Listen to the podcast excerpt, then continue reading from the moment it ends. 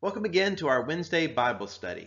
And in this video, we are at the very end of the book of Philippians. So we're going to be in Philippians chapter 4. This is the final chapter. But there's still a lot of great things in this chapter. And, you know, I said that the chapter 2 is probably one of my favorites.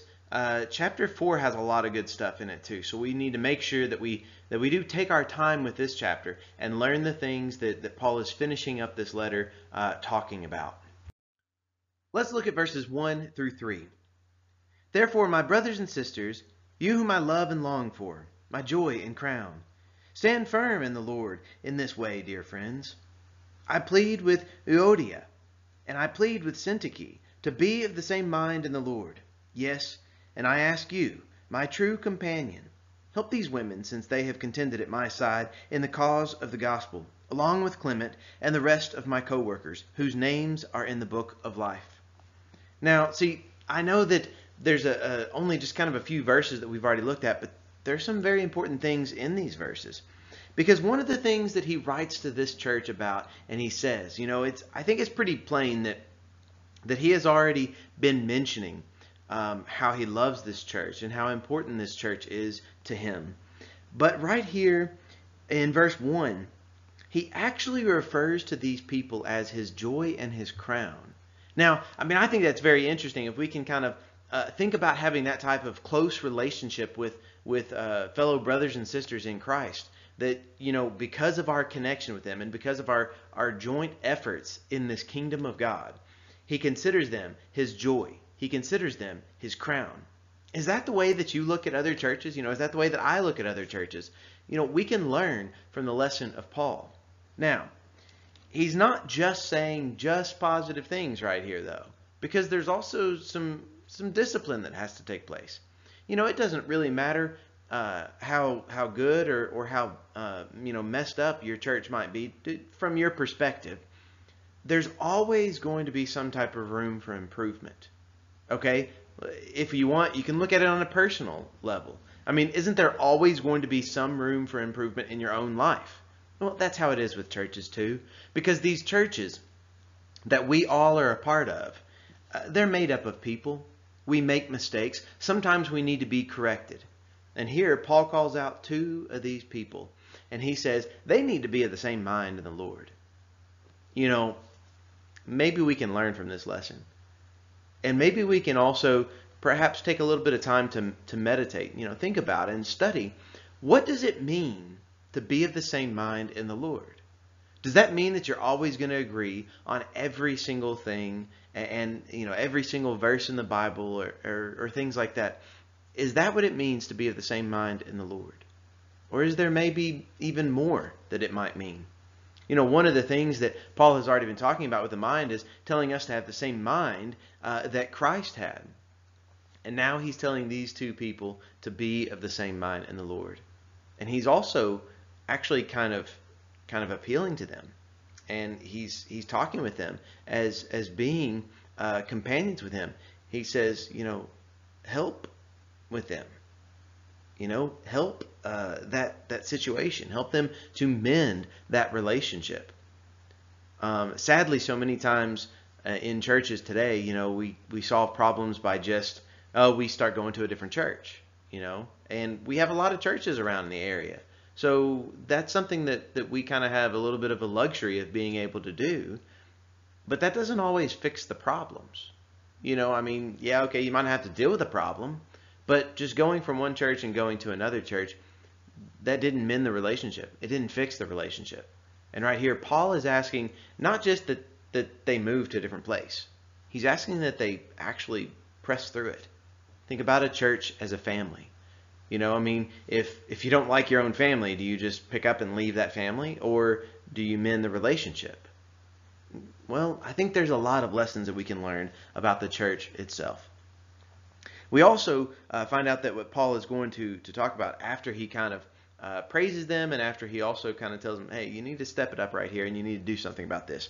He also tells them how he's able to have and to keep this positive attitude. This is what he says verses 4 through 7.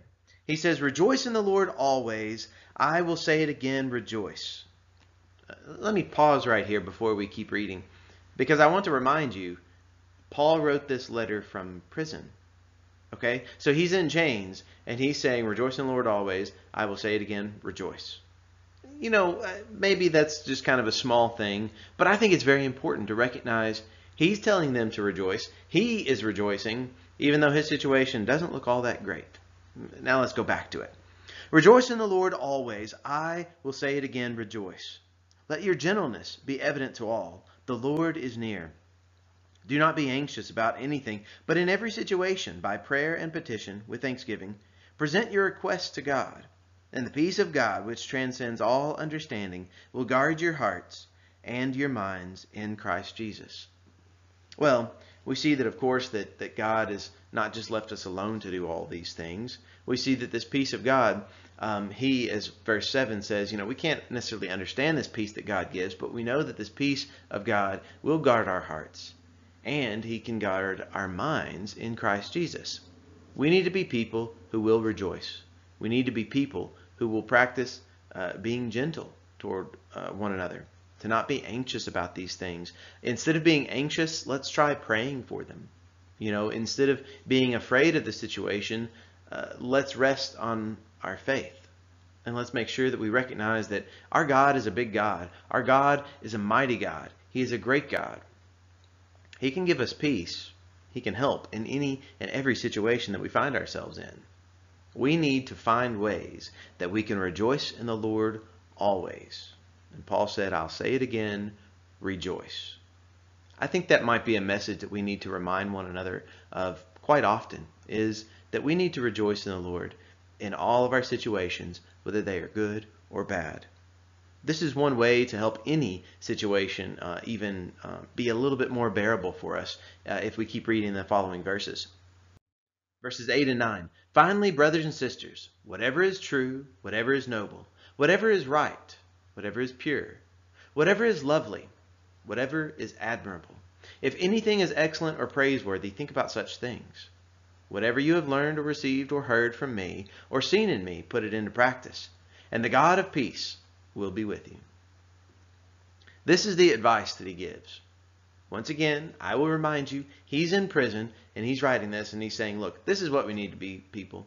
We need to think about such things. We need to dwell upon these things, focus on these things. You know, so many times we hear about uh, what what is going like in, uh, in in this area or that area, or you know, we look at the the world and we see, oh, there's so much uh, hurting, there's so much pain, there's so much sin, or something like that. What did Paul tell us to do? He doesn't tell us to ignore those things. Okay, Jesus never told us to ignore those things. But he's in prison at this time, and he says, Look, think about things that are true, that are noble, right, pure, lovely, admirable, excellent, praiseworthy. Think about those types of things.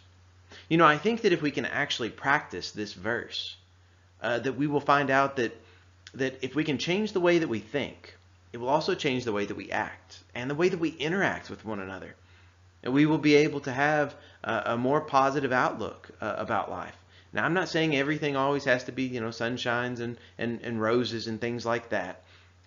What I am saying is that let's stick with what Paul is saying. He's telling us this, these are the things we need to focus on. You know, we're also told from, from another book in the Bible, uh, in the book of James, we're told that every good and perfect gift it comes down from uh, from above, from our heavenly Father. Every good and perfect gift. We can dwell upon those things, can't we? We can focus on those things because every good thing that is in your life, it has come from God. Then we also find in verse 9 that we need to be people who are are a good example for others to follow, and we need to find good examples for us to follow. Because, you know, he says right here, Look, whatever you have learned or received or heard from me or seen in me, put it into practice, and God will be with you. That's what he's saying. You know, Paul lived his life in such a way that, that he could say, hey, follow me as I follow Christ. Let, let's make sure that we, we keep following Christ, and, and you just kind of come along with me, and you follow, and you do these great things that, uh, that I'm doing as well, and press forward. You know, that's the type of, of lifestyle that he lived that can also be a wonderful goal for us to live, that we can be the type of example for other people to be able to follow, and for it to be a positive experience for all of us. Verses 10 through 13 now. He continues, he says, I rejoice greatly in the Lord that at last you renewed your concern for me. Indeed, you were concerned, but you had no opportunity to show it. I am not saying this because I am in need, for I have learned to be content, whatever the circumstances. I know what it is to be in need, and I know what it is to have plenty. I have learned the secret of being content in any and every situation, whether well fed or hungry, whether living in plenty or living in want. I can do all this through him who gives me strength. One very famous verse, Philippians 4:13, says, "I can do all this through him who gives me strength." You know, I learned this from another translation, so I might kind of go back to that other one that I know. You know, I I learned about I can do all things through Christ who gives me strength. It's it's the same thing. It's the same concept. It's clearly that is how Paul gets through these things. Now, I think it's important to understand what this verse does say and what this verse does not say. Now, you know, sometimes I think that, that people use this verse as if, uh, well, you know, God enables to do, uh, God enables us to do anything and everything that we possibly want to do. That's actually not what this verse is even saying right here. What Paul is saying is, if you go back to verses 10, uh, I'm sorry, especially verses 11 and 12, you know, he says that he has learned to be content whatever his circumstances are. So this about doing all of these things through Christ who gives him strength, it has to do with being content. Now, being content means that whatever your circumstances might be, if you have plenty, if you might be in need, if you might be in prison, as Paul was whenever he wrote this, he has learned to rest on the strength of Christ in any and every situation.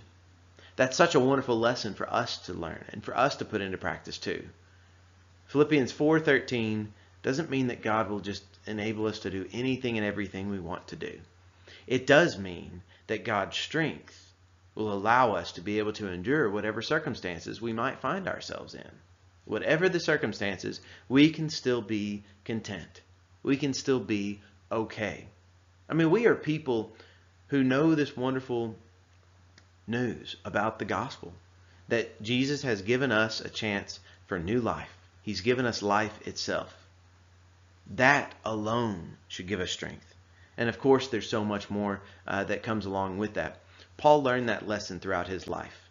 It's a lesson that we need to be aware of uh, as well, and that we need to put into practice uh, within each one of our lives uh, too. Verses 14 through 20 now.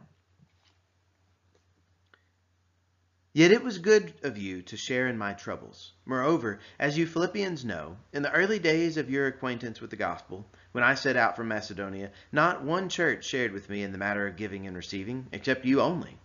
For even when I was in Thessalonica, you sent me aid more than once when I was in need.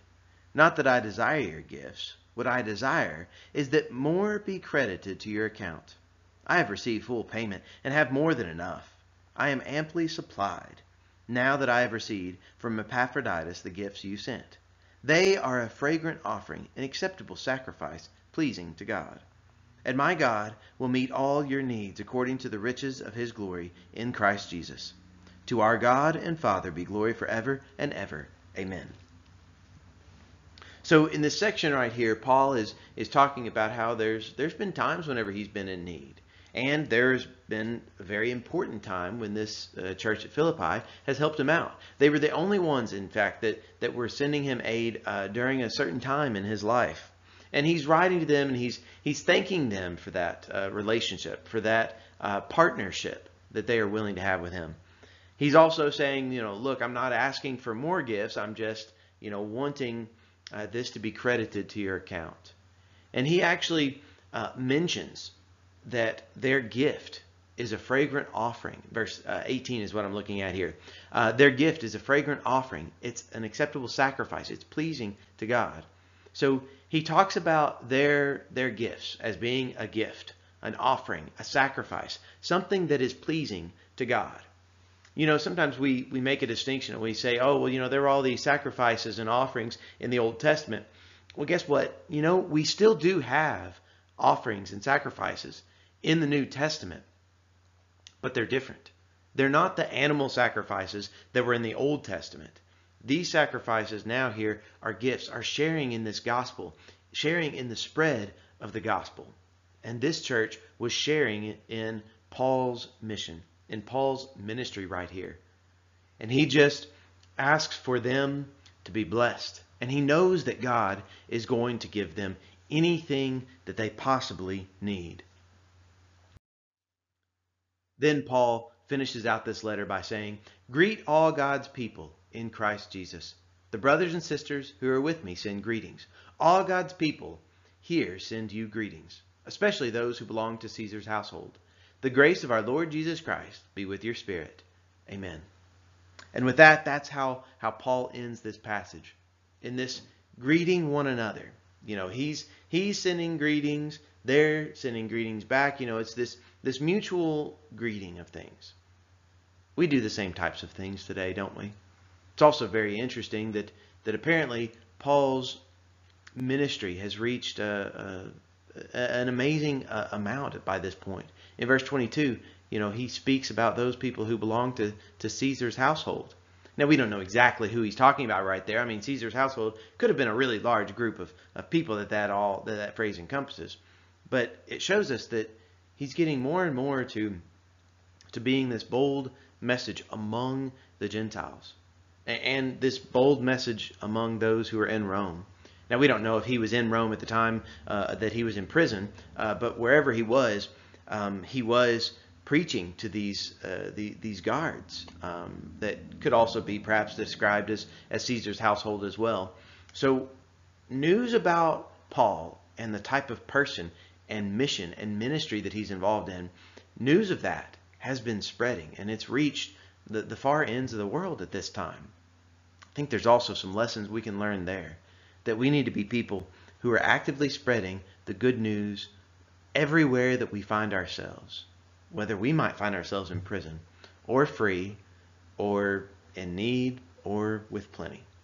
We can be content. We can rest on the strength that Christ gives us.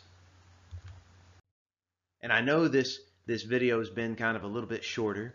And if you feel like it uh, it has been a little bit shorter and you're you're looking for something just a little bit more to uh, to take a look at, I would strongly encourage you again to take out the uh, to take a look at the video from the Bible Project um, that goes over the book of Philippians. You know, I know that I I encourage you to do that before we read this book, and I think it's important that uh, as we study it, um, that we we kind of end on this too because it gives you an overview of what the book uh, was all about. We looked at all these different parts and then it's important to kind of see it all coming together again because we've looked at it over the course of a month well, you know, I don't know about you, but sometimes I can kind of uh, not always realize how everything fits together if I uh, take too much time uh, away from looking at all. These overview videos are, are great to to draw it all together and help it to stick in the future so that we can learn these wonderful lessons from this wonderful book, Paul's letter to the Ephesians. Uh, thank you for joining me in this study, and I look forward to uh, a new study with you next week.